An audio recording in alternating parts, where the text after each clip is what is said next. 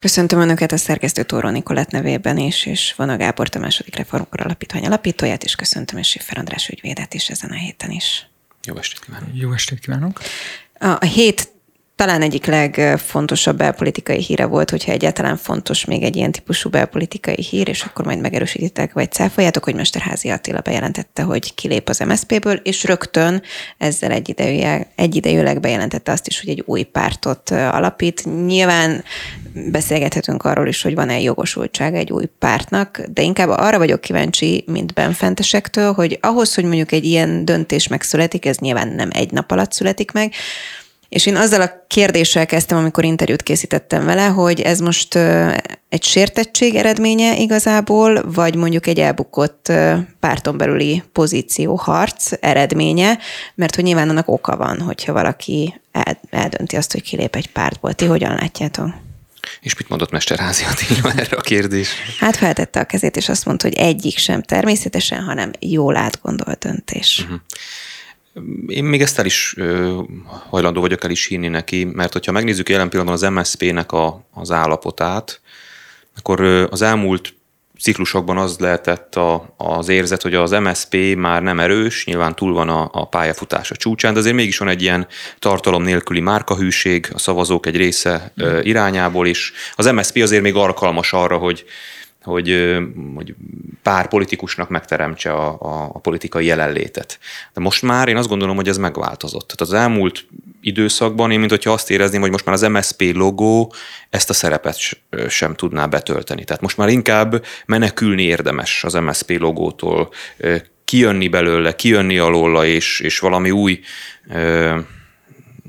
utat keresni. Ugye itt korábban már Szanyi Tibor is eljött, aztán Újhelyi István is nem régiben, azért ne felejtsük el, hogy ugye esélymozgalom talán uh-huh. néven, hanem is egy politikai pártot, de Nyakó Istvánt leigazolva egy, egy politikai közösséget szervez, és hát Mesterházi Attila is szerintem erre érzett rá, hogyha túl sokáig ezek persze hipotézisek, én nem beszéltem Attilával, de, de hogy, hogy ha valaki még túl sokáig marad az MSZP-ben, akkor azt már lehet, hogy elönti az óceán és eltűnik a semmiben. Lehet, hogy ezt az időpontot nem akarta megvárni. És azért Mesterházi Attiláról azért azt, hogyha végignézzünk az elmúlt 15 év történetén, az MSZP 15 évenek történeték, akkor azt nem lehet elvitatni, hogy ő volt a legsikeresebb vezetője a Magyar Szocialista Pártnak. Azt sem lehet elvitatni, hogy ő, ő egy komoly bel, belföldi és egy külföldi kapcsolati rendszerrel is komoly tapasztalattal rendelkezik. Tehát és úgy tűnik, hogy azért ambícióval is. Tehát, hogyha ezeket így mind-mind egymás mellé tesszük, akkor igazából nem is kellene meglepődnünk, hogy ő most keresi a, azt a kimenetet, ahol a maga politikai tőkéjét, mert neki még van, azt tudja hasznosítani. Én úgy látom egyébként, hogy rajta kívül Újhely Istvánnak van még politikai tőkéje az MSZP-ben, meg kapcsolati rendszere, nemzetközi elfogadottsága. Nem véletlen talán ez a két szereplő most valami újnak a bejelentését tette meg. Amit én viszont hiányolok, vagy nem látok, az az, az, az hogy nekem egy picit olyan kapkodónak tűnt ez a bejelentés. Tehát, hogyha Mesterházi Attila hosszú ideje átgondoltan készítette elő ezt a, ezt a bejelentést, akkor akkor én ezt nem biztos, hogy egy Facebook bejegyzéssel intézem el. Tehát akkor, akkor valamiféle programhirdetés, vagy valami, tehát hogy azt hiszem, hogy akkor szeretett volna a megszólítandó szavazó többet is tudni erről az alternatíváról, és én úgy láttam, hogy ez még nem történt meg.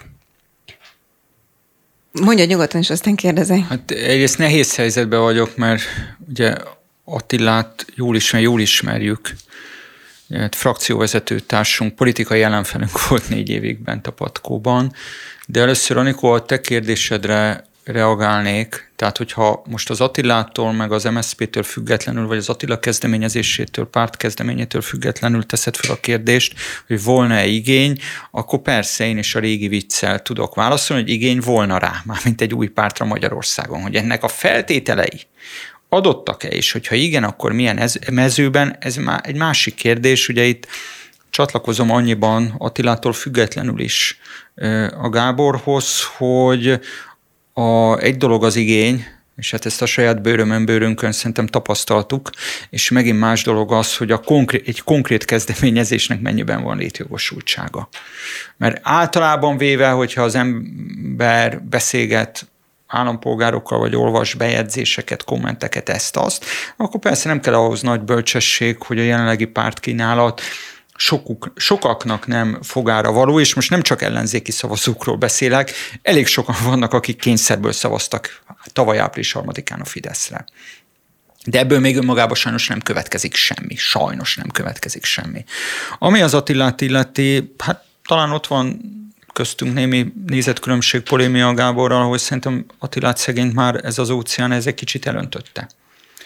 Hát én az Attilát az elmúlt években többször nógattam, hogy hagyjam out a fenébe ezt az egészet. Tudnék tényleg nem, hát abban egyetértünk, hogy a Magyar Szocialista Pártnak az utolsó sikeres vezetőjét Mesterházi Attilának hívták.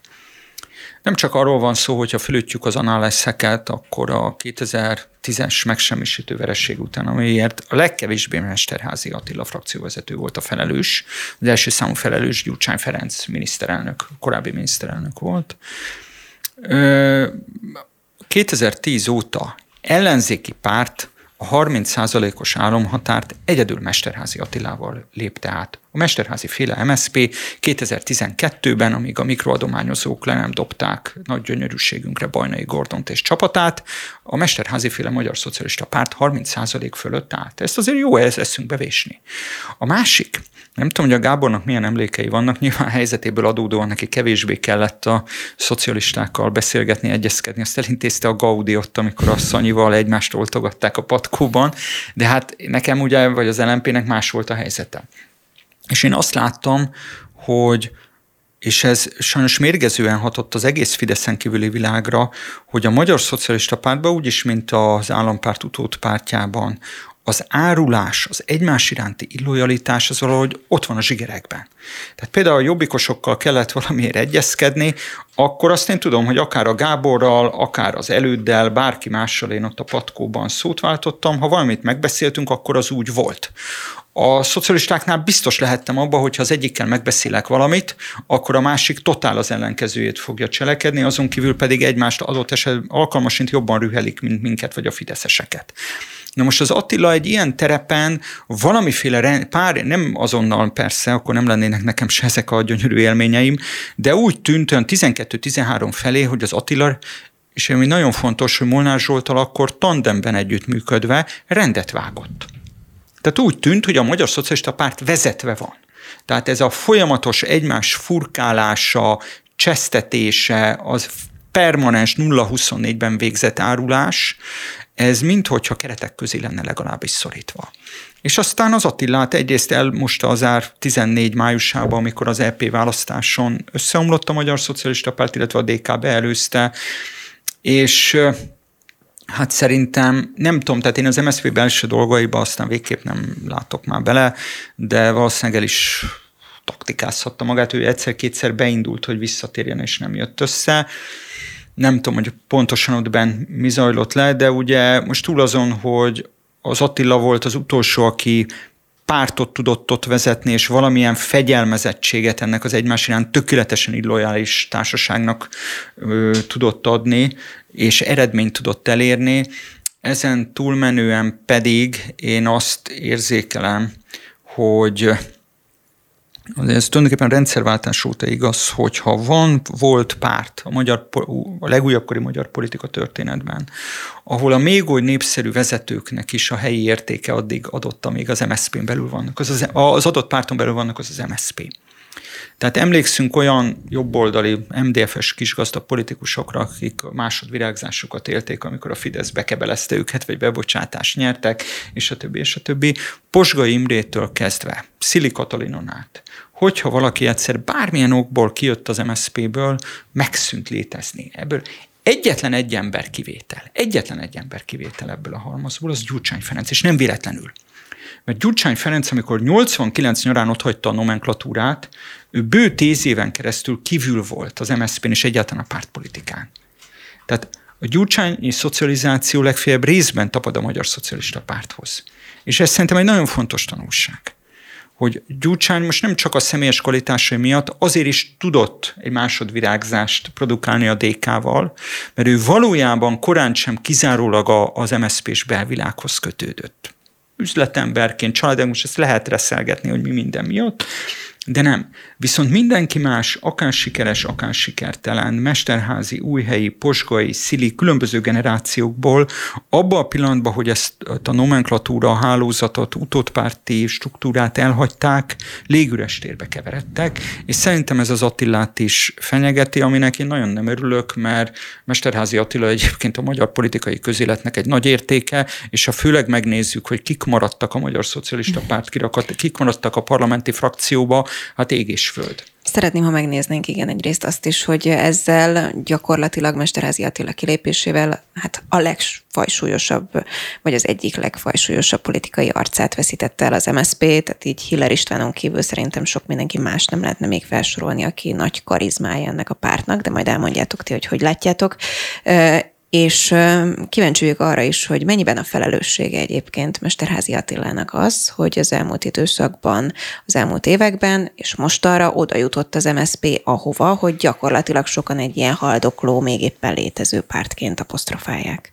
Húha, ez, ez nehéz kérdés, mert egyrészt nem ismerem annyira az MSZP-nek a belső viszonyait, hogy erre a kérdésre szakszerű választ adjak.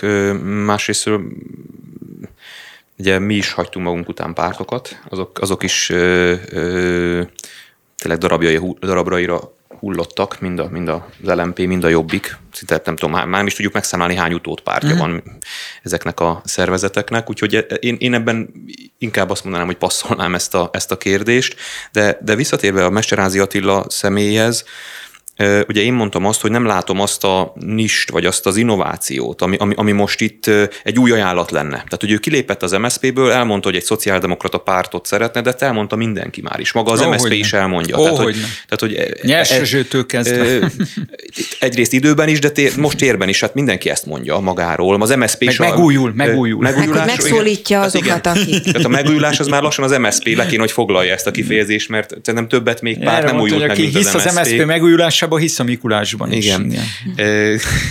De hogy az, az, amit az MSZP reagált Mesterházi Attila kilépésére, az lényegében ugyanarról beszélt, mint amivel indokolta Mesterházi Attila hmm. kilépést. Tehát ez is valahol egy kicsit ilyen abszurd volt, hogy mind a ketten elmondták ugyanazt, akkor miért váltak el? Tehát, hogy nyilván ezt egy költői kérdés volt, de hogy ha azt a kérdést megpróbálom megválaszolni, anélkül, hogy belelátnék Mesterházi Attila fejébe, hogy mégis miért lépte meg ezt a pártalapítást, számomra némileg előkészítetlenül, akkor azt gondolom, hogy nem is biztos, hogy ezt most kell értelmezni, vagy a mostani mm-hmm. politikai mm-hmm. konstellációból, hanem egyszerűen arról van szó, hogy 24-ben, jövő év májusa, júniusa környékén lesz egy választás, ami nagy valószínűség szerint egy erős tisztogatást fog végezni az ellenzéki térfélen, és lehet, hogy Újhelyi István, Mesterházi Attila és még néhányan már arra készülnek, hogy ennek a, a helyzetnek az utáni pozícióját elfoglalják. Tehát lehet, hogy Mesterázi Attila nem akarja most még itt ellőni minden puskaporát, egyelőre csak bejelentette azt, hogy független, és ha már amennyiben ez egy tudatosan elgondolt ta, ö, taktika vagy stratégia, szépen adagolva fogja az elkövetkezendő egy évben majd kiteríteni a kártyáit, hogy akkorra, amikor 24-ben az MSP gyaníthatóan nagy valószínűség szerint hát egy utolsó rángással de kimúl a magyar belpolitikában, akkor, akkor Mesterházi Attila ott legyen, hogy van ez egy alternatíva. Van egy szociáldemokrata alternatíva, amit lehet választani, és én továbbra is figyelném Újhelyi Istvánnak a mozgását, és figyelném, még, még egy, egy embert kifelejtettem, azért Botka Lászlónak a mozgását. Tehát mm. szerintem ez, ez a három személy, hogyha ha nem ismerem az ő közöttük lévő viszonyt, és itt az András azért nagyon fontos dolgokat mondott, hogy az MSZP azért, aki politikában volt, azért tényleg híres volt arra, hogy arról, Hát, hogy, hogy a, gyűlölik. Igen, tehát igen, tehát hogy az MSZP-n belüli megosztottságok azok sokkal-sokkal mérgesebbek voltak, mint Ahogy a pártok közötti, pedig szerintem a kedves hallgatók is, meg a, akik bennünket követnek, meg úgy bár, bárki Magyarországon tudja, hogy a pártok se szeretik túlságosan egymást. Na most ezt meg kell szorozni hárommal, és akkor körülbelül átéljük az MSZP, az MSZP belső viszonyait. Tehát nem biztos, hogy vagy nem tudom azt garantálni, hogy a három személy között nincsenek sebek, meg korábbi sérelmek, de hogyha mondjuk Botka László, Újhely István és Mesterházi Attila valamit közösen le tud tenni, mint a, a szocialis, az egykori szocialista párt triumvirátusa, akkor abból lehet valami, bár ugye a triumvirátusok története mindig, mindig ugyanazt a forgatókönyvet köve, követi, azért, hogy egymásnak mert ők a legkarakteresebbek, akikre még emlékszünk? Vagy hát azért, ők, mert ők a legjobb politikusok szakmailag? Hát, hogyha most az, a, az lenne a kérdés, hogy, hogy tudok-e olyan szocialista politikus mondani rajtuk kívül, akinek maradt politikai tőkéje, uh-huh. akkor, akkor erre nem, azt mondanám, hogy nem. No, jelentkezik. Ez, mert, igen, mert több érdekes dolgot azért itt fölvetett a Gábor. Az egyik, hogy én kívánom az Attilának, hogy ne, neked legyen igazad, tehát, hogy ő itt még nem sütött el minden puska. Lehet, hogy adtam most neki egy ötletet, okay, és majd leszámlázom. Én ebben nem bízom, neki. de, de legyen neked neki igaz, igaza, igazság, én kívánok neki sok sikert. Viszont azért a Magyar Szocialista Párt több esetben is több szempontból is atipikus párt, úgyis, mint utódpárt az összes többi formációhoz képest, including DK, hogy általában úgy haltak meg pártok rendszerváltás óta, hogy az utolsó pillanatig úgy a fej, Lás Dávid Ibolya pártja, vagy Tordján József pártja, hogy még a parlamenti patkóban, meg a felszínen, meg itt a főműsorokban még egy-egy közismert, adott esetben népszerű arc volt, csak alattuk szépen elpárolgott, elrohadt a szervezet. Most az MSZP esetében ezt fordítva látom. És ez egyébként Mesterházinak az önkormányzati választásokat illető mozgásterét jelentékenyen szűkíti.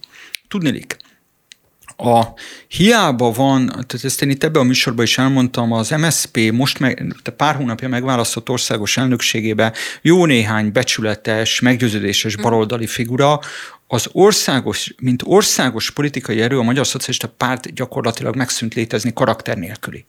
Hát ha csak a Attilához hasonlítsad már Tóth Bertalant vagy Kunhalmi Ágnest, hát kabaré, kabaré.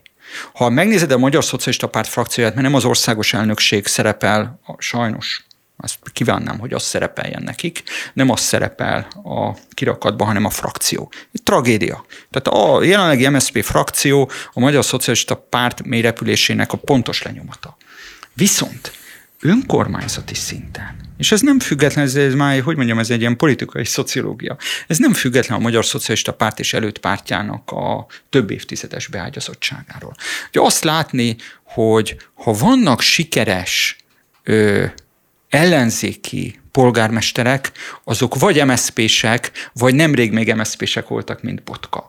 Ha például a saját kerületem ötödik kerületre gondolok, ha van ügyes, kompetens, ugye Fideszes vezetés van, ellenzéki helyi politikus, az az MSZP és az ötödik kerületbe. Tehát az látszik, hogy fent lehet, hogy már régen elrohadt az MSZP, de helyben, ahol még van MSZP, ott a MSZP-sekben az az igényesség, hogy olyat juttassunk kép, helyi képviselői helyhez, polgármesteri székhez, aki megcsinálja a helyi közösséget, végigjárja a házakat, utcákat, van helyben elismert politikai tevékenysége, ez szemben a Jobbikkal, LMP-vel, Momentummal, alkalmas, mint a DK-val is. Ez a helyi szocialista szervezetekben megvan, ez Mesterházi mozgásterét egyébként szűkíti. A másik, amit mondani akartam, hogy és ez egyébként nekem az Attilával egy régi, hogy mondjam, elvi vitám, hogy az Attila szemben velem atlantista. Na most Eleve a probléma ott kezdődik, hogy ma a 21. században a baloldali politika nem lehet atlantista. A baloldali politika szükségképpen antiimperialista. Kettő kölcsönösen kizárja egymást. De ebben nem kell egyetértenünk. Viszont én azt látom, hogy ha a tegnapi szövegét az Attilának elemzem, a, abban meg sem kísérel ajánlatot tenni olyanoknak, akik vagy otthon maradtak, vagy kényszerűen a Fideszre adott esetben a mi hazánkra szavaztak, hanem a meglévő ellenzéki táborból próbál verbuválni csapatot. Tehát Nekem ott is vitám van, vitám volt az Attilával, meg az MSZP-sekkel, hogy szerintem a 21. században, ebben talán veled egyet fogok érteni, Gábor, 21. században azzal, hogy szociáldemokrata, liberális, konzervatív, nem lehet választókat táborba hívni. Tehát nagyon sok olyan a szó, ö, embert tudok, akinek a szociáldemokrata hagyományok fontosak, de egészen más alapon dönt a fülkében, vagy éppen nem megy el szavazni. Tehát szerintem ez tökéletesen kapufa a 21. században, a 19. századi elbeszélésekre, oper, elbeszélésekkel operálva a tábort szervezni. Mondom ezt úgy, hogy nekem az ükapám alapítója volt a Magyarországi Szociáldemokrata Pártnak 130 évvel ezelőtt, mint Józsefvárosi Csizmadia, na de mi sem áll távolabb az ükapámtól, mint hogy a globális nagytőkével haveri kapcsolatot ápoljon. Márpedig a legkésőbb a hidegháború után a nyugat és itt most hagyjuk is az utót pártokból lett szociáldemokrata pártokat keleten, a nyugat-európai szociáldemokrata pártokat a globális nagytőke felfalta, gyarmatosította. Ebből lett a kaviár baroldal, franciáktól a németeken át a Blairi Labour árulásáig. Háborúpárti, imperialista, a globális nagytőkét kiszolgáló kaviárbaloldal. Na most nem lehet, tehát, tehát én azt látom egy stratégiai tévedésnek, de én kívánok az Attilának sok sikert, hogy úgy, hogy ideológiailag sem mozgunk ki a 20. századi keretekből. Másrészt, és ha már igen, ez nem túl igazságos talán a részünkről, hogy itt mások hibáiról beszélgetünk, mert nyilván mi is követtünk el a saját pártjainkban rengeteg hibát, Gábor is én is, de ugye az Attila esete azért egy picit másabb, mert ő mégiscsak egy kormánypártból lett ellenzéki párt frakcióvezetője, ami az Attilához talán köthető és, és a tíz utáni MSZP-hez mulasztás. És ez, most a Gyurcsány kérdés zárójelbe is teszem, hogy a tíz előtti kormányzáshoz képest nem distanciálta magát sem Mesterházi Attila személy szerint, sem a Magyar Szocialista Párt, és korán sem csak a szemkilövetésre gondolok. Az egész gazdaságpolitikai álmokfutás amit 2002-10 között, vagy Megyesi bukása után, én azt gondolom, hogy a Megyesi féle száznapos program az egy baloldali párt számára büszkén vállalható politikai projekt volt, amit utána a Gyurcsány bajnai alatt végeztek, azzal kapcsolatban a házi feladatot az ellenzékbe szorult Magyar Szocialista Párt nem végezte el, és én szomorúan látom, hogy az Attila a mostani bejelentkezésénél sem reflektál arra, hogy mi az, amivel esetleg szakítani kéne ahhoz, hogy sikeres legyen egy baloldali politika Magyarországon. Így viszont csak az történik, hogy ugyanazt az ellenzéki tábort szeletelik tovább, és független attól, hogy nyilvánvalóan nem ez a szándék a Mesterházi Attilának, meg másnak sem, ez végül is a nap végén a karmelitának lesz csak jó, mert lehet azt fölmutatni, hogy kérem szépen ezek osztódással szaporodnak, stb. stb. stb. Engedlek reagálni, csak még hozzáfűznék kérdéseket, amire esetleg még pluszban lehet reagálni. Egyrészt, hogy miért gondolod azt, hogy ez kapkodás? Tehát kapkodás-e, vagy igazából egy ilyen elhibázott bejelentés, hiszen a Márkizaj Péter sem fogalmazott meg szerintem, hogyha jól emlékszem, nagyon erős programpontokat, amikor a pártját... És mi is lett a vége? Bejelentette, jó, csak mondom. Ez az egyik kérdésem. A másik, hogy ez, hogy ő most kilép, az egyébként egy kilépés, vagy egy szakadás az MSZP-nek, tehát tud-e csábítani bárkit? Például nem tudom, a Siffer András megkereste, nem keresett meg minket, nem. Tehát... Jó, hát nem tudhatom, egy érvényes. Beszélgetni, hát ez nem titok, hát mind a ketten beszélgettünk az Attilával az elmúlt egy évben, de konkrétan ez a mostani kis projektje bejelentése, ez nekünk is a Facebookról ismerős. És arra az egy dolog, hogy arról beszélünk folyamatosan, hogy honnan tud elszépkázni szavazókat, vagy honnan nem, vagy kiket szólít meg, de politikusok honnan lesznek ebbe a pártba? az András felvetett sok dolgot, amire reagálnék, és akkor igazából ez a kérdésre is reflexió, hogy abban nagyon, nagy igaz, nagyon igazad van, hogy a szocialista pártnak minden ellenére, amin átment az elmúlt ciklusokon, ciklusokban, vagy ciklusok során, a vidéki, vagy akár a fővárosi, önkormányzati mm, szintű közéleti világban azért még vannak tartalékai. Uh-huh. És, és e, ezek, ezek valószínűleg várnak valamire, ami megszólítaná őket is, vagy egy részük a DK gravitációjának engedve megjelenik a DK-ban, vagy pedig várnak arra, hogy legyen egy karizmatikus uh-huh. ajánlat. Uh-huh. És itt szerintem két dolog van, ami, amire szüksége lehet Mesterházi Attilának, vagy, vagy, vagy annak, vagy azoknak, akik ezt megpróbálják megtenni. Az egyik az az, az, az hogy vezetői kvalitásokat kell felmutatni. Tehát ezért mondtam, nem véletlenül mondtam ezt a három nevet, akiknek, akiknek lehet, hogy van ilyen hatása, vagy ilyen ö, referenciája ezeknek az embereknek a, a szemében, hogy ők valamit politikailag elértek, letettek az asztalra. Mesterázi Attilának mindenképpen van. De a másik, és ez, ez átvezet bennünket a DK-hoz, meg Gyurcsány Ferenc, ez még többször szóba került, már ő is, ugye, és ugye a magyar politikáról általában, amikor beszélgetünk a magyar politikáról, vagy Orbán Viktorról, vagy Gyurcsány Ferencről beszélgetünk sajnos. Elég nagy baj. Igen, de itt se tudjuk megkerülni, mert a karizmatikus vezető és a karizmatikus ajánlat és a, és a, a program mellett ami egyébként nagyon kellene, és, és én ezt hiányolom például Mesterázi Attila bejelentéséből, de amit hosszú távon nem tudom, hogy hiányolom-e, vagy majd E, ez ügyben lesznek lépések, az a szervezet. Uh-huh. Amit a DK nagyon szisztematikusan, nagyon jól felépített. Tehát amikor te mondtad azt, hogy Gyurcsány Ferenc, az, hogy ő meg tudta csinálni azt az MSZP-n kívül, amit senki sem, abban szerepet játszott az is, amit mondtál, hogy nem volt ennek a világnak ennek hosszú ideig a része. Másrészt azért mégiscsak minisz, volt miniszterelnökként kezdett el egy struktúrát, egy szervezetet nagyon tudatosan, nagyon átgondoltan fölépíteni, és ez, és ez Mesterházi Attilának is egy, szerintem egy fontos tanulság, e, hogy, hogy ő dicséri is Gyurcsányt? ebből a szempontból. Akkor valószínűleg ő is fölismerte, vagy föl kell, hogy ismerje azt, hogyha ő valóban hosszú távon szeretne fölépíteni valamit, egy szociáldemokrata alternatívát, akkor neki a szervezetépítés nagyon komolyan kell venni. Tehát azt, azt nem tudja, tehát hogyha ő azt csinálja, hogy létrehozta ezt a pártot, ami, aminek a színeiben három hetente beül majd egy tévéstúdióba, és elmondja a, a gondolatait, uh-huh. akkor az egy lesz a nem tudom hány ilyen jellegű párt közül.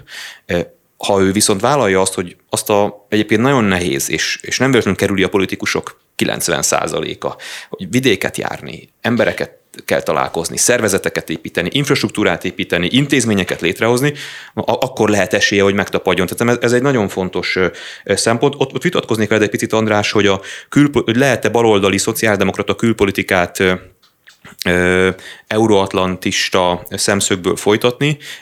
Abszolút értem azt, amit mondasz, és még azt hiszem, hogy morálisan teljesen igazad is van, de én valahol azt gondolom, hogy a háború dacára sem, tehát hogy a háború ellenére is Magyarországon a külpolitikai érzékenység, vagy a külpolitikai identitás, mint, mint választópolgár identitás, az nincs jelen. Tehát, hogy szerintem ezt a választópolgárok nem várják el a saját politikai pártjuktól, hogy, hogy most ez egy ilyen nagyon következetes ezek nem közvetlenül, ezek nem közvetlenül csapódnak le. És, és szerintem Mesterházi Attila, hogyha a szervezetépítést és a karizmatikus ajánlatot meg tudja tenni, akkor ő egyébként akár szerintem még sikeres lehet baloldaliként, euróatlantista külpolitika irányultsággal is, tehát hogy ezt nem fogja szerintem a, az a baloldali közeg tőle elvárni, hogy ebben, ebben változtasson, sőt, én azt is érzem, hogy a baloldali közeg az elmúlt évtizedekben inkább ehhez szocializálódott. Tehát, hogy, vagy legalábbis ennek is van egy nagyon jelentős ö, ö, tábora. És akkor még egy dologra reflektálnak, amit mondtál, hogy ki az, aki ennek örül. Hát most jelen pillanatban is ugye mondtam, hogy nem lehet Gyurcsány Ferenc meg Orbán Viktor nélkül elemezni a magyar közéletet. Mesterázi Attila bejelentése jelen állapotában, tehát mondom, nem tudunk sokat még erről, hogy a mögött mi jelen van, meg hogy van. Jelen állapotában Ferenc és Viktor. Így van. Tehát ez, a Karmelitában van egy, van egy, van egy meg Szemlőhegyen. Meg Szemlőhegyen van egy kocintás, mert, mert igazából ez ebben a formájában számukra okoz egy kedvezőbb konstellációt, egy most már szinte kibogozhatatlan baloldali pártpolitikai ilyen káosz, uh-huh. ahol uh-huh. újabb és újabb pártok jönnek-mennek. Igazából érzékelhető, elkülöníthető ajánlat nincs, Hát erről beszélnek. Ö, igen, meg. tehát nincs az, ami, ami, amiről, úgy, amiről úgy elkezdenénk gondolkodni, és azt mondanánk, hogy ezt amikor a vasárnap a család összeül, és esszük a levest, akkor er, er, erről beszéljük, kérdezzük már meg erről a nagyfatert, hogy ennek ő mit gondol erről. Nincs ilyen jellegű gondolat, ami, ami úgy beszivárog a családjaink mindennapjaiba. Ö, és hát innentől kezdve akkor marad Orbán Viktor és Gyurcsány Ferenc. Szóval először is én azt gondolom, de hát ez már egy ilyen személyes megérzés, meglátás, nyilván nem teljesen elfogulatlanul, hogy az Attila későn jött ki az MSZP-ből. Tehát az a probléma, hogy ő hagyta azt, nem, nem tudom, tehát mondom, nem látok bele se az ő fejébe, se az MSZP belső mozgásaiba, hogy ez az MSZP-s belvilág őt ledarálja. Adta a nevét ahhoz a csúfos, megalázó előválasztási ö, színjátékhoz, ahol őt, őt leverte egy, egy neves sincs DK-s jelölt Veszprémbe, hogy utána kikapjon a Fideszes jelöltől április harmadikán, és többször is őt meghurcolták az MSZP-s belvilágban, miközben messze a leg, tehát egy egész magyar politikai közéletben egyedülállóan magas szintű külpolitikai diplomáciai tudással rendelkező politikus, az MSZP utolsó relatíve sikeres politikusa, és hagyta, hogy neve sincs, figurák ledarálják, hogy ma a Magyar Szocialista Pártnak Gurmai Zita nagyobb értéke, mint Mesterházi Attila, no comment. No comment. Az Attilának ebből a történetből régen ki kellett volna jönnie, és én, lehet, én, ezen, hogy... én ezen vitatkoztam vele személyesen is, hogy ha ő korábban kijön csendben, nem kell zászlót bontani. Az ő tudásával ő bárhol tudna egyébként külföldön is érvényesülni magánszektorban. Ő eljön az az idő, amikor, amikor lehet, a magyar belpolitikában Sőt. ezt tudja kamatoztatni, viszont van itt egy, egy fontos filozófiai kérdés, ez a van-e ilyen, hogy szociáldemokrata ajánlat, meg szociáldemokrata szavazó? Én pont azt hangsúlyozom, hogy nincsen. Baloldali politikára, baloldali alternatívára nagyon is szükség lenne Magyarországon is.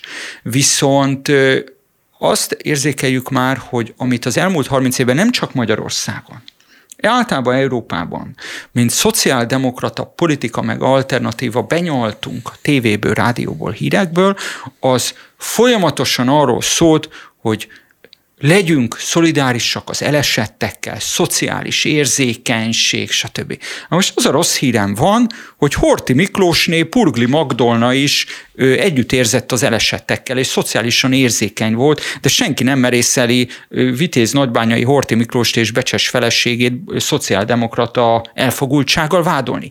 Ez egy baromság. A szociáldemokrácia annak idején egy kihívás volt a kapitalista rendszerhez képest.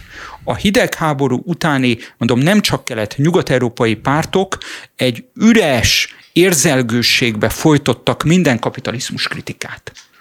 Ezt folytatni lehet, csak nem érdemes.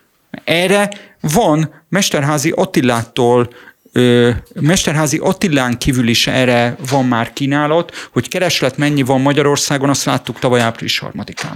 No, és akkor itt át is köthetünk, vagy kérlek, akkor úgy reagáljál, vagy úgy válaszolja, hogy már fűzzük bele ezt is, hogy igen, pontosan egy éve vagyunk igazából a választás után, és azért ez alatt az egy év alatt, ha nem is tudnánk szerintem most így felsorolni, micsoda őrületesen komoly belpolitikai események történtek mondjuk az ellenzék tekintetében, de azért történtek dolgok, és volt mozgolódás, és, és akkor itt beszélhetünk a mindenféle átnevezésekről, től kezdve odáig, hogy ki honnan lép ki, és ki alakít pártot, vagy ki nem, meg ki kivel akar összefogni, meg kivel nem.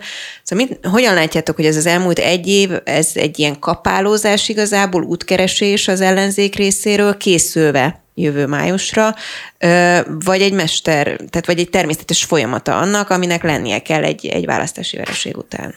Hát az április harmadikai vereség az akkora volt, és annyira sokkoló az ellenzék számára. Ugye az utolsó ászukat semmisítette ott meg a választói akarat, hogy ez az összefogás mantra volt, hogy az összefogás az, ami hiányzik, és hogy majd, ha az összefogás megszületik, lényegében minden egyéb hiányában is választási győzelmet tud eredményezni. Nem kell lényegében ajánlat, nem kell szervezetépítés, semmi, nem kell semmi, sem, csak, csak, csak az összefogás, és hogy ennek a katartikus ereje majd olyan mértékben mobilizálja a magyar társadalmat, hogy hogy itt le, lebontja a nert. De ugye nem ez következett be is, hanem ez egy akkora kiütés volt az ellenzék számára, és az ellenzék politikusai számára is, akik lényegében önmagukat is hipnotizálták négy éven keresztül. Tehát önmagukat is bele hipnotizálták abba a, az ábránba, hogy ez elég, és szerintem ők el is hitték ezt, és amikor ez, ez az ütés kiózanítólag megérkezett.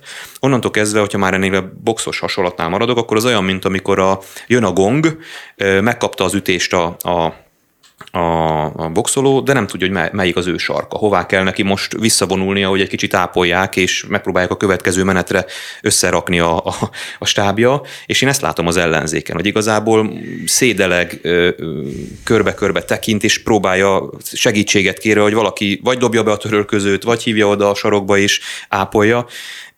Nyilván a DK-t most ebből megint ki kell vennem, de hogy a DK, meg, meg, a, meg az összefogáson kívüli ellenzéki pártokat, tehát a mi hazánkat uh-huh. és a mhm. kutyapártot, vagy ha most az összefogás pártjait nézzük, akkor azt látjuk, hogy a DK-t leszámítva, aki azt hiszem, hogy Márkizaj Péter megválaszt, előválasztási győzelmétől kezdve már erre készült. Tehát míg az, az összefogás pártjai április harmadikán megkapták ezt a kiózanító kiütést, Gyurcsány Ferenc és a DK meggyőződésem szerint 2021. októberre, novemberre óta már arra készült, hogy ez, ez lesz nagyjából a forgatókönyv. Tehát őket talán még olyan váratlanul sem érte ez az ütés, és a politikai stratégiáj, stratégiájukat is ennek a, a, a mentén építették föl. És innentől kezdve ezek az átnevezések számomra már tényleg a kétségbeesésnek a, a, a jelzései amikor már az adott párt úgy érzi, hogy a saját logója nem mond semmit, tehát már nem jelent semmit az, hogy jobbik, nem jelent az semmit, hogy LMP, nem jelent semmit az, hogy párbeszéd, és már, már a választónak is így, így szájba kell rágni, hogy ez pontosan mit jelent, hogy, hogy valamit jelent, mert hogy valamit jelenteni kell nyilván mégis, ha már benne vagyunk a politikában, de ez, ezek már szerintem tényleg a, az utolsó körök. De ez nem inkább a megfordítása annak, amit lehet, hogy sokan elvárnának tőlük, hogy szó volt arról, hogy itt aztán majd átalakulunk, meg megújulunk, meg új arcok jönnek, meg akkor majd aki felelős ezért a bukásért, az elmegy, és akkor ehelyett akkor ez így nem annyira jött össze, meg nem annyira vontak felelősségre igazából senkit szerintem, akkor valami történjen mégis, ami változás, és akkor legyen egy új logó, meg egy új név, hát és ez akkor a, ez, ez, a, ez a politika megúszása lényegében. Mm. A politika megúszása, mert ezzel kifelé lehet mutatni azt, hogy itt valami történt, de sokszor különösen a egyik párt a másik párt szavazóit lesz szokta ostobázni a szavazókat, ami, mm. ami, ami, ami nyilván abból fakad, hogy hát hogy lehet valaki egy, egy baloldali ember szemszögéből annyira buta, hogy a Fideszre szavaz, és hogy lehet a Fideszes szavazó szemszögéből annyira buta, hogy a baloldalra. Tehát, hogy így de ettől függetlenül a választópolgárt szerintem azért is érdemes tisztelni, mert az, az embereknek azért van egy hatodik érzékük, ami, amit, amit meg, tehát, hogy valamilyen szinten minden politikai mahináció, meg elnevezés, meg ilyen marketing fogás ellenére, ha valami, nincs, tehát ha valami nem létezik, ha valaminek tényleg nincs tartalma, akkor azon a legjobb marketing, meg az amerikai tanácsadók, meg a nem tudom milyen think tankek sem tudnak segíteni.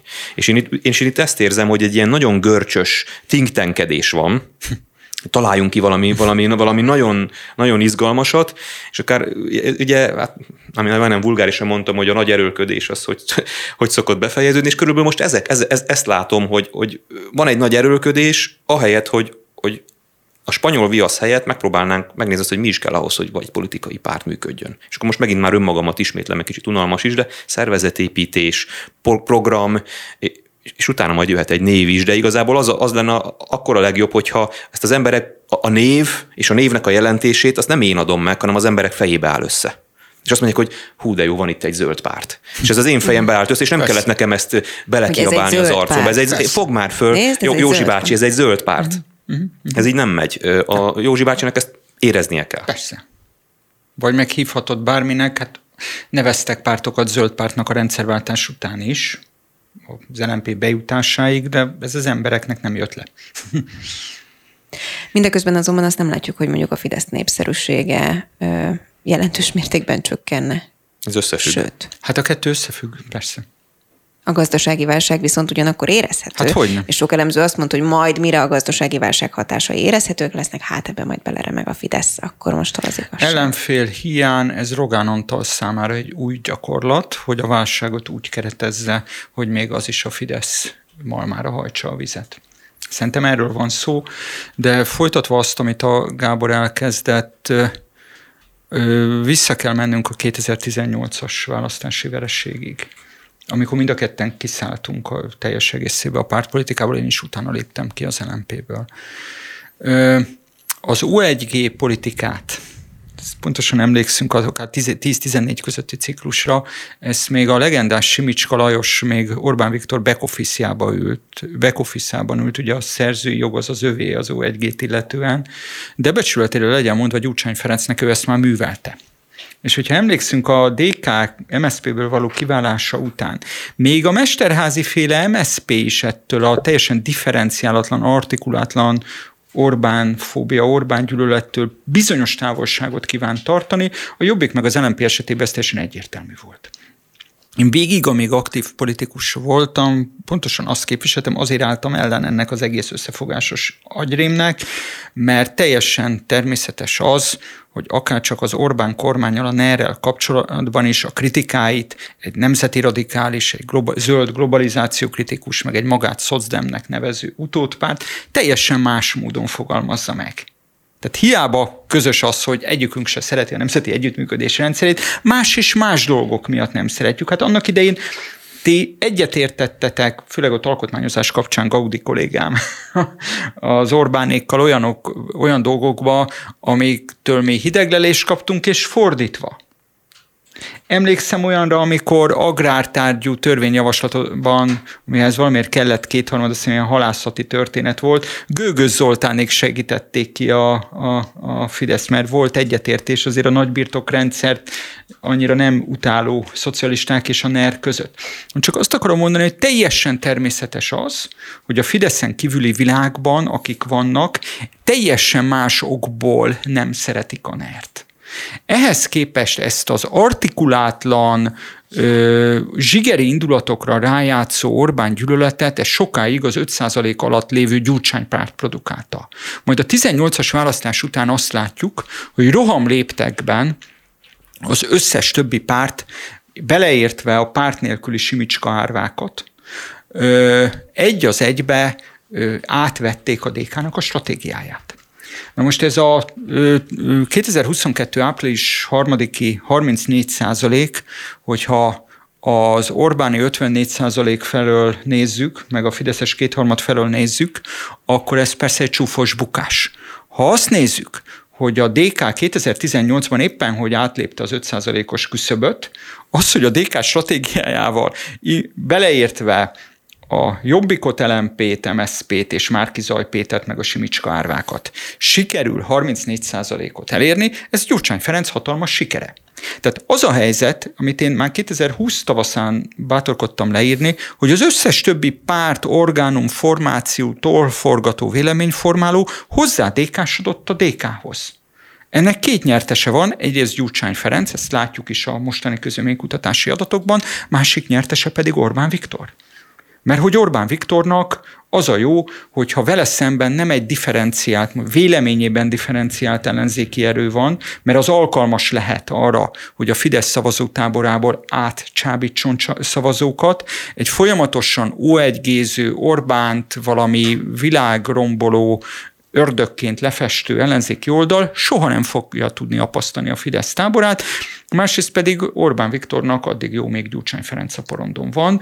Tehát Viszont ebből az következik, hogy azok, akik nem pusztán a lelküket, már bocsánat az ízetlen beszólásért, hanem a teljes identitásukat gyakorlatilag föláldozták Gyurcsány Ferenc és az O1 gézés oltárán, azoknak a pártoknak ebből nincs visszaút.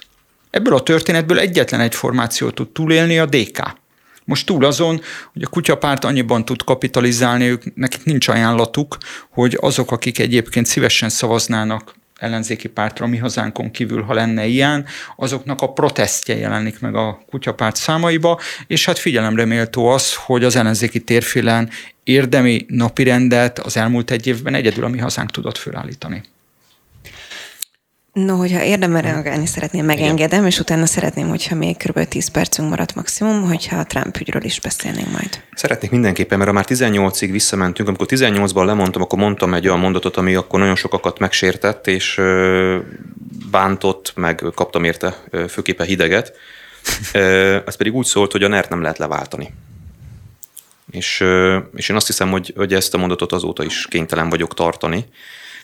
Én úgy gondolom, hogy Orbán Viktor hatalma olyan mértékben koncentrálódott, hogyha kinőne, akár összefogással, akár összefogás nélkül egy ellenzéki alternatíva, akkor a NER úgy módosítaná a választójogi törvényt, úgy módosítaná a választókrati határokat, úgy módosítaná a, a nem tudom, a, vagy úgy használná fel a különféle állami intézményeket, az állami számvevőszéket, vagy az ügyészséget, vagy bármit, hogy ne lehessen leváltani. És ez mindaddig így megy, amíg akár belső, vagy akár külső okok miatt a NER nem omlik össze. És ezt tudom, hogy demoralizáló, de csak azért fontos szerintem kimondani, mert ez egy két ismeretlenes egyenlet elé állítja az ellenzéket. Az egyik lehetőség az ellenzéknek az, hogy imitálja, mintha le tudná váltani a NERT eljátsza ezt a szerepet. Azt, azt mutatja, hogy igen, én keményen megmondom Orbán Viktornak, O1G, akár O1G-vel, vagy nem tudom mivel is, majd le fogjuk váltani.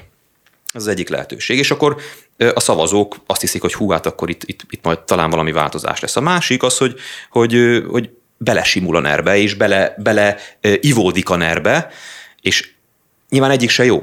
És én azt gondolom, hogy akkor lesz Magyarországon az ellenzéken belül valamiféle változás, hogyha valaki, vagy valakik ezt a két ismeretlenes egyenletet meg tudják oldani.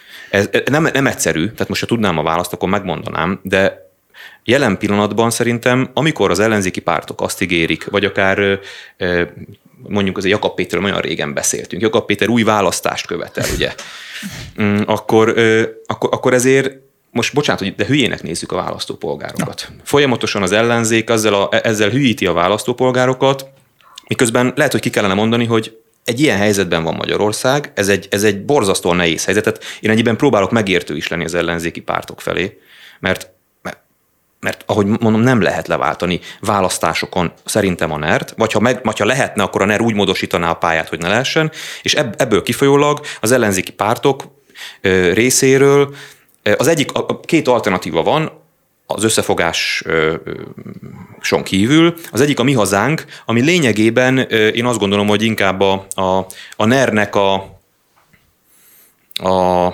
segédcsapata szerepét hmm. tölti be azzal, mm. hogy és a jobbikot is, nem, az, nem ez az akarata, nem feltétlenül azt mondom, hogy ezt akarja, de hogy erre használja a erőt, mint hogy a jobbikot is igyekezett erre használni annak idején, vagyis lényeg, lényegében egy tőle jobbra álló erő, amivel a nemzetközi közvéleményt folyamatosan ö, arról tudja meggyőzni, hogy lehet, hogy ilyenek és olyanok vagyunk, és nagyon durva dolgokat csinálunk a ti szemetekben, de ha nem mi, akkor majd jön a mi hazánk, és még rosszabb lesz. Szerintem a Fidesz így használja a NER rendszer részeként a mi hazánkot, a kutyapárt az pedig szintén a NER stabilizálására jó, mert pontosan azért, amit az András mondott, hogy, hogy hát igazából az csak egy protest. Hm. Semmit nem, akar, nem akarunk semmit már. Annyira elment a kedvünk az egész, hogy már semmit nem akarunk, már csak a kutyákra akarunk szavazni, és akkor végül is valamit csináltunk, éltünk a demokratikus jogunkkal. Tehát itt én azt akarom csak ebből az egész gondolatsorból kihozni, hogy borzasztóan nehéz a helyzet, és én tényleg próbálok megérteni az ellenzéki pártokhoz, csak először akkor erről őszintén kellene beszélni, hogy mi a helyzet. Hát itt azért van köztünk egy kedélyes egyetnemértés, mert ezt 18-ban sem értettem azzal egyet, hogy a NER eleve leválthatatlan lenne. A helyzet természetesen rendkívül nehéz mármint hogyha a NER leváltásában gondolkodunk. Én csak azt szeretném felidézni, hogy a rendszerváltás utáni Magyarországon gyakorlatilag a magyar társadalomban egyetlen erő létezett, ez a nomenklatúra burzsú, egyetlen szervezett erő létezett, ez a nomenklatúra burzsúázia, miközben a kommunistákat, és most ezt idézőbe tessék érteni, a kommunistákat jelentsen ez bármi, baromi sokan utálták. Most a 90-es választási eredmény elemzésébe bele sem mennénk, mert az nyilván egy speciális történelmi helyzet volt. Hát jött 98. 97-ben a pártatlan köztársasági elnök Gönc Árpád ugye azt bátorkodta nyilatkozni, hogy a jelenlegi koalíciónak, MSZP-SZDSZ koalíciónak nincsen alternatívája.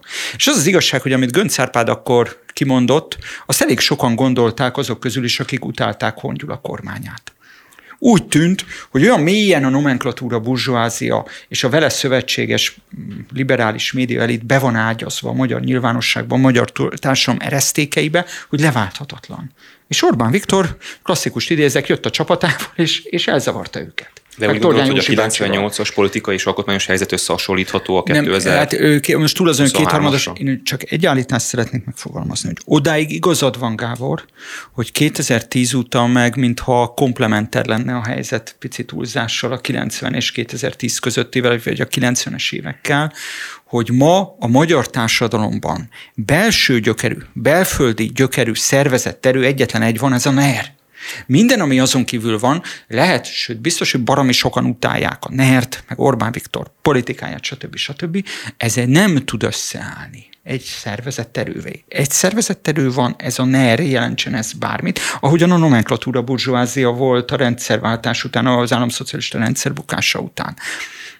Én csak azt szeretném hangsúlyozni, hogy bármilyen masszívan be van ágyazva egy erőcsoport, egy hatalmi csoport egy társadalomba. Ahogy a kommunisták. Hát 80, 87-ben gondolta bárki, hogy egyszer nem Kádár János lesz az ország vezetője, de hogy is. De nem leváltottuk, hanem összeomlott. És összeomlott. én ezt, ezt akarom mondani, hogy leváltani nem tudja de a magyar társadalom, összeomlani Jó, de 9, oké, okay, ugorjunk 10 évet, 97-ben se gondolta egyetlen politikai elemző sem, hogy Hongyula meg tud bukni nem tudta senki, Kéri, Lengyel, Stumpf, sem, pedig Stumpfból alkancellár lett, vagy mi a vagy a miniszterelnök helyettes, ő se gondolta szerintem, hogy 98 után nem Hongyulán. András nem gondolta senki, Most is megvan a lehetősége, csak Gábor, arra nincs. utalnék, hogy ha van olyan ellenzék, ami nem sehova nem vezető, tartalmatlan korrupciózással és kordonbontással van elfoglalva, hanem leleplezi, ebből a szempontból az akkumulátorgyáros témaválasztás, az LMP, Mi Hazánk, talán a Debreceni Momentum részéről erről beszéltünk itt,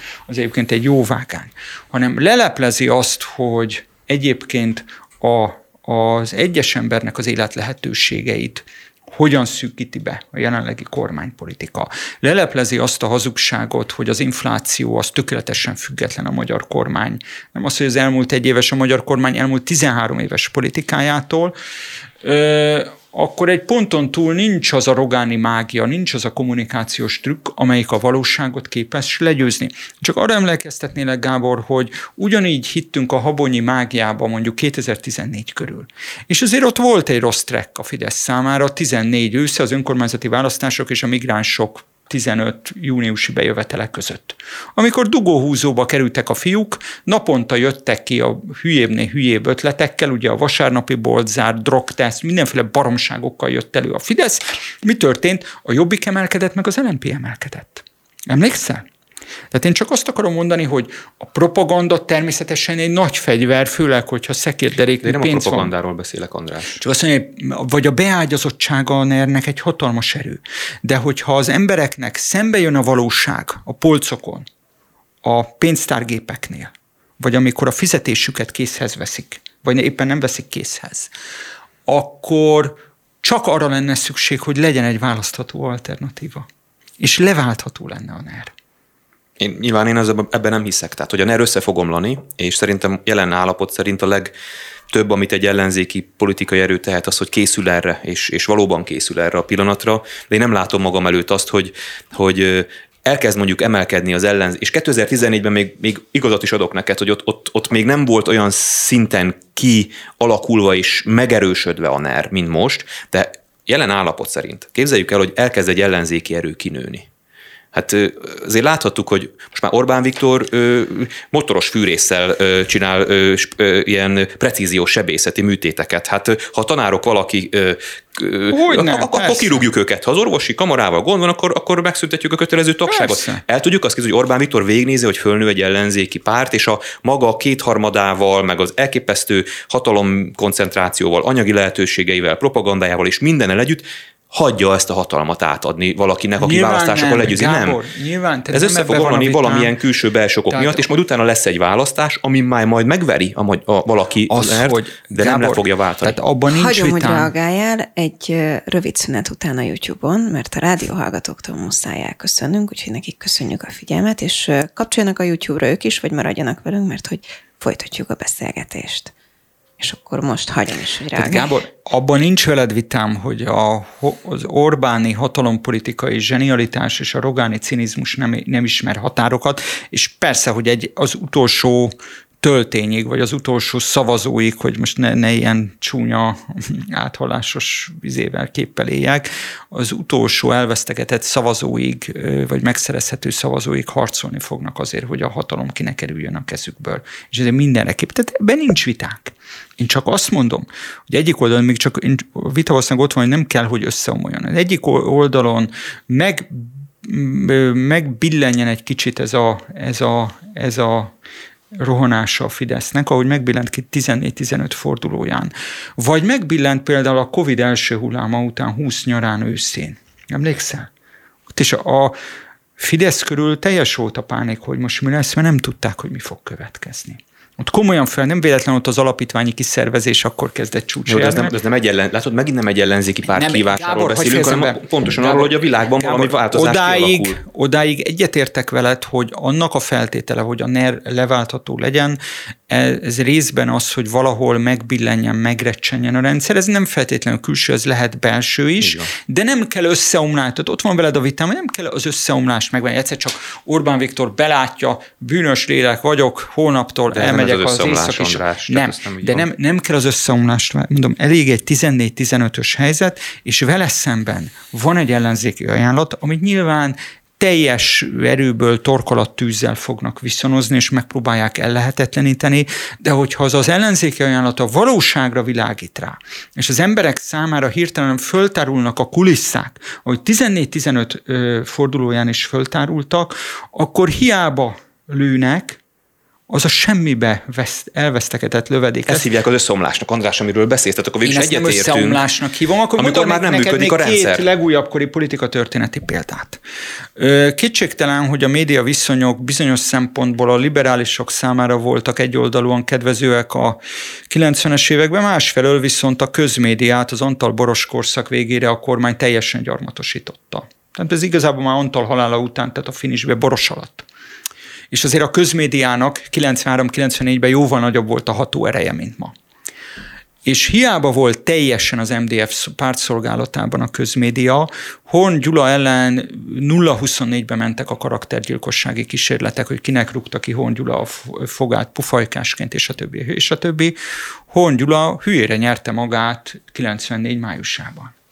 És ö, ö, tudunk még ilyen példát, amikor hatalomból mindent elkövetnek azért, hogy erőből, hogy lejárassák az ellenfelet, hogyha egész egyszerűen összedől az, tehát kicsorbul az éle annak a propagandának, ami addig sikeres volt, akkor a legveszettebb karaktergyilkosság sem fog sikerre egy, vezetni. Egy, én ezt hívom az összeomlásnak, de akkor most szavakról okay. nem akarok veled Jó. vitát, okay. vitatkozni, viszont azt továbbra is tartom, hogy ott van egy fontos különbség, hogy te itt hozol folyamatosan múltbeli példákat, a 90-es évekből, meg Horngyuláról, meg Antarról, meg Borosról, oké, okay, de ezt, ezt, ezt a, tehát a 90-es éveket, vagy a 2000-es éveket nem lehet összehasonlítani azzal, ami most Magyarországon van, politikai, alkotmányos, gazdasági, mindenféle szempontból, és persze a 90-es évek közmédiájának hatalmas ereje volt, de ma meg ma már olyan technikák. Ha meg a közösségi az... média, amit meg Rogán hát Antal nem tud uralni, könyörgöm, Gábor, hát ne, akkor engem hát, erősítesz. Nem, nem, nem, nem, nem, nem. Hát... Pont, pont, pontosan azt, azt akarom mondani, hogy, hogy ma már akár a közösségi médián keresztül egy olyan hatalomkoncentrációnak, mint amit a NER birtokol, uh-huh. Sokkal-sokkal kifinomultabb, hatékonyabb eszközei vannak arra, hogy a hatalmát biztosítsa, akár olyan módon is, hogy, hogy az ne legyen annyira látványos, mint mondjuk a közmédiának a, a, a, a propagandája. Szóval én továbbra is azt tartom, hogy az ellenzéki politikai meg, képletre, vagy az egyenletre, a két, két ismeretlenes egyenletre az volna a válasz, és lehet, hogy amit mondok, az önmagában demoralizáló első hallásra, hogy nem lehet leváltani a nert, hanem majd összeomlik, és akkor kell készen állni, de hogy ez, én igazából ezt pozitívba fordítanám át. Tehát ez, ez egy óriási felelősség, hogy végre őszintén beszéljünk a választóinkkal, hogy végre kezdjünk el programot ö, ö, építeni, mert most tételezzük föl, uh-huh. hogy az az összeomlás, amit te így, én meg, én meg uh-huh. úgy képzelek el, ma bekövetkezne. Hol van az az ellenzéki alternatíva, hol van az, az ellenzéki program, Sem. hol van az ellenzéki szervezettség, amely képes volna az országot ja. bármilyen irányba vinni. Lényegében az történne, hogy egy ilyen fél éves jégen csúszkálás után Visszatér Orbán 5 hatoddal térne van, vissza a, a, a, a, a NER, vagy 7 hatoddal, igen. Tehát, hogy én ez, ezért csak föl szeretném a figyelmet hívni mindenkinek, magamnak is, magunknak mm. is arra, hogy, hogy az őszinteségre, őszintén kell a választópolgárokkal végre beszélni, másrészt pedig a NER-nek a, a az ilyen, a NER elleni teljesen üres pufogtatások, meg, meg, meg ilyen harci kiáltások helyett és ebben azt egyetértünk, valóban a valóságról kellene beszélni, és, és a 21. századi Magyarországról, mit, mi, az, a, mi az, a, a, az az alternatíva, az a jövőkép Magyarország számára, és ezért fontosak egyébként a külpolitikai viták. Mm-hmm. Én nem akarom ezeket lebecsülni. Hol van Magyarország helye a 21. században? Erről, erről kellene beszélni az ellenzéki politikának. Nagyon mi reagálj mindenképpen, Ö, de muszáj utána egy picit rám Tehát azt látom, hogy most túl a 14-15 fordulóján a 19-es önkormányzati választás, majd pedig a covidos lezárás első hulláma után minimum két hullámban a Fideszen belül nagyon komolyan megrecsent a hit, hogy örökké fognak uralkodni. Az egész vagyonkimentéses, mélyállamépítési ö, ö, roham, tehát itt az alapítványi kiszervezésekre gondolok elsősorban, vagy az önálló szabályozó szervekbe való kiszerv, kormányzati kompetenciák kitelepítése, az pontosan erről tanúskodik, erre bizonyíték. Annyit állítok, hogy ez, ezeket én megrecsenésnek nevezem, nem összeomlásnak. Ha megrecsen egy rendszer, megrecsen egy kormányzó erő, és van választható alternatíva, akkor független attól, mennyire építette be magát a, a társadalmi struktúráiba, egy ilyen kormányzó erő igenis leváltható. A felelősség az, hogy mikor megrecsen ez az erő, a NER, van-e választható alternatíva a magyar emberek előtt, én ezt ma nem látom, és hogy még visszautaljak egy korábbi megjegyzésedre, Gábor, bár erről egyébként talán már a két héttel ezelőtt is beszéltünk, vagy az egyenes beszédbe beszéltünk az ATV-n, hogy az a borzasztó helyzet, hogy megsemmisítő vereséget szenved nem csak az ellenzéki összefogás, hanem maga az ellenzéki összefogás stratégia 2022. április 3-án, majd a, gyakorlatilag az ellenzéki szereplők ugyanazok. És nem csak a pár, átnevezett pártbrendekre gondolok, hanem ugyanazok keverik a kártyákat, akik április harmadika előtt. Tehát valójában olyan átrendezések történtek, mint a boldogult Kádár rendszerben, amikor Kádár János a dróton a verebeket főreptette, majd megváltozott sorrendbe letelepítette őket. Hát ezt végig soroltuk már, ugyanúgy Donát Anna, Ungár Péter, Kunhalmi Ágnes, Tóth Bertalan, és Gyöngyösi Márton a főcső vezetői, kártyakeverői az ellenzéki szereplőknek, Karácsony Gergelyről, Szabó Timáról nem is beszélve, és hát természetesen a szemlőhegyi házas pár pedig köszöni szépen rendel egy kávét, mert bebet, még jobban bebetonozta magát a, az ellenzéki vezetői szerepbe. Imádom, hogy így hívod őket. Nagyon kíváncsi vagyok a véleményetekre a Trump ügy kapcsán, és igazából abból az aspektusból, hogy szerintetek ez egy megkurcolás, vagy egy egyszerű igazságszolgáltatás, és politikai vagy jogi ügy. Ti hogyan látjátok?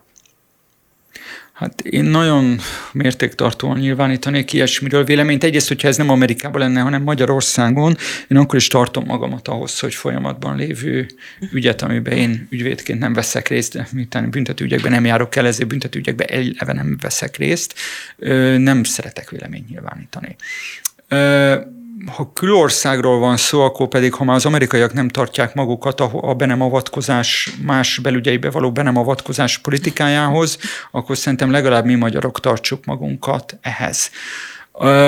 És szerintem egyébként Orbán Viktor részéről ez nem biztos, hogy egy teljesen átgondolt lépés volt, amikor ugye üdvözölte Donald Trumpot, DJ Trumpot, és sok sikert kívánt neki a meghurcoltatások kapcsán. Ugye az, a budapesti amerikai nagykövet rögtön le is csapta ezt a magas labdát, tehát ez, ugye ezért nem érdemes mindig a a Orbáni vagy Rogáni kommunikáció zsenialitásáról beszélni, mert ez nem biztos, hogy egy átgondolt lépés volt a magyar miniszterelnök részéről.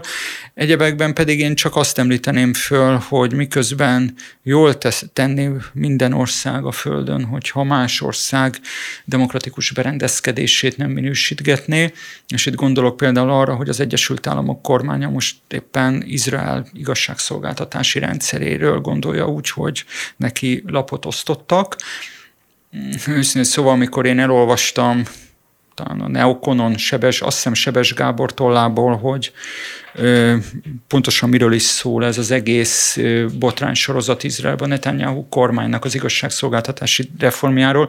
Hiába van, nem tudom, óvodáskorom óta külpolitikai érdeklődésem, és azóta egy jogi diplomám, egy ponton elveszítettem a fonalat, mert egy másik kultúrának, egy számunkra teljesen idegen szokásairól, a szereplőiről beszélünk. Ezért jó, hogyha távol tartjuk magunkat más ország demokratikus berendezkedését illetően. De Amerikában meg arról van szó, hogy ott az ügyészeket, ami nekünk európaiaknak fölfoghatatlan, főleg, hogy mi itt Magyarországon még mindig a Wyszynszki sztálini ügyészi rendszert hurcoljuk már sok évtizede, lassan 70 éve, ö, ott az ügyészeket választják.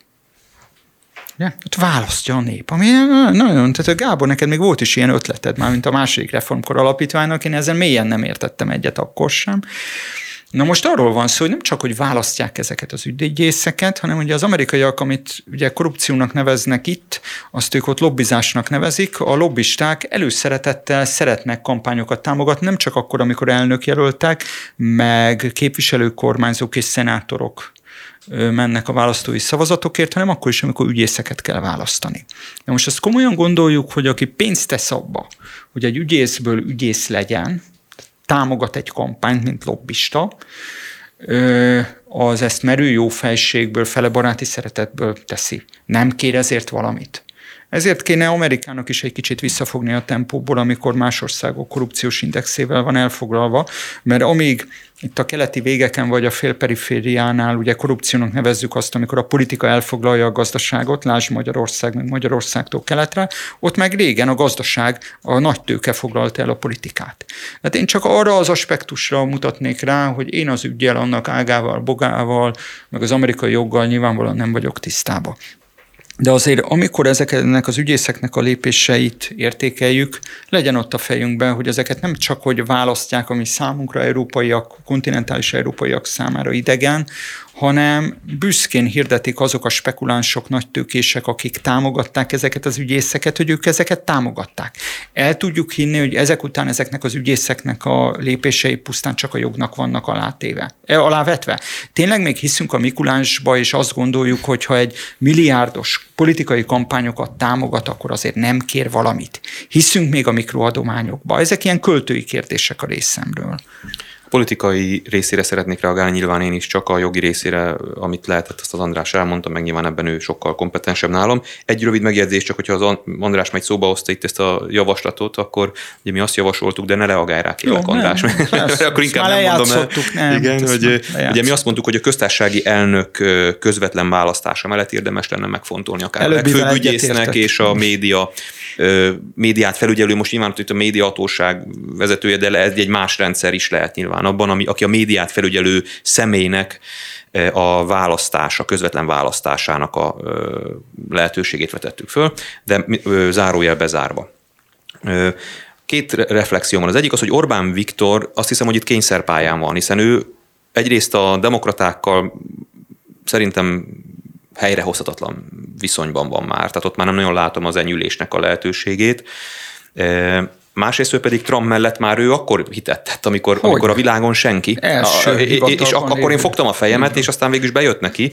e, és akkor itt, itt vezetem át a másik reflexiómhoz, mi van, ha megint Szeret bejön 19 neki. lapot Igen, meg mi van, ha megint bejön neki, mert hogy én politikailag ezt az egészet úgy látom, hogy ha már itt beszéltünk róla, hogy ki kér kávét, meg ki nem, itt most Amerikában Trump kér egy kávét. Tehát, uh-huh. hogy ha politikailag én most próbálom ezt megérteni, nyilván több ezer kilométerről is lehet, hogy rosszul látom, de ez neki jó. Hát talán a híradásokban az volt, hogy mint a Trump még kérte is volna, hogy még bilincset is rakjanak rá, hogy még hát az is... meg szónoklatokat tart, Persze. meg, tehát, hogy, tehát, hogy ő azért a, ezt, a maga módján... Igazából ezt, bármiban ő nyer. Én azt, azt, azt nem mondom, hogy a bármiban ő nyer, de politikai értelemben ami most van, tehát hogy ha bármi van, azt nem tudom, hogy mi az a bármi, de ami most van, az a, az Trump számára az ő republikánusok közötti pozícióját erősíti. Hát ő most egy mártír, aki, aki, akit megpróbálnak levadászni, és hát nyilván neki megvan az a showmansége, meg megvan az a, meg a anyagi és média ereje, hogy ezt ilyen módon tálalja is. És sajnos hát, ez a világ számára nem lenne rossz hír. Ö, Tessék? És ez a világ számára nem lenne rossz hír. Az egy másik topikot nyitna, hogy mit jelentene a világnak Trump visszatérései. Most csak odáig megyek el, hogy politikai értelemben Trumpnak ez, ez kifejezetten jól jön. A republikánusok körében nyilván zajlik folyamatosan egy gondolkodás, hogy kit lehetne vele szembe állítani. Hát most ennek a gondolkodásnak ez nem tesz jót, mert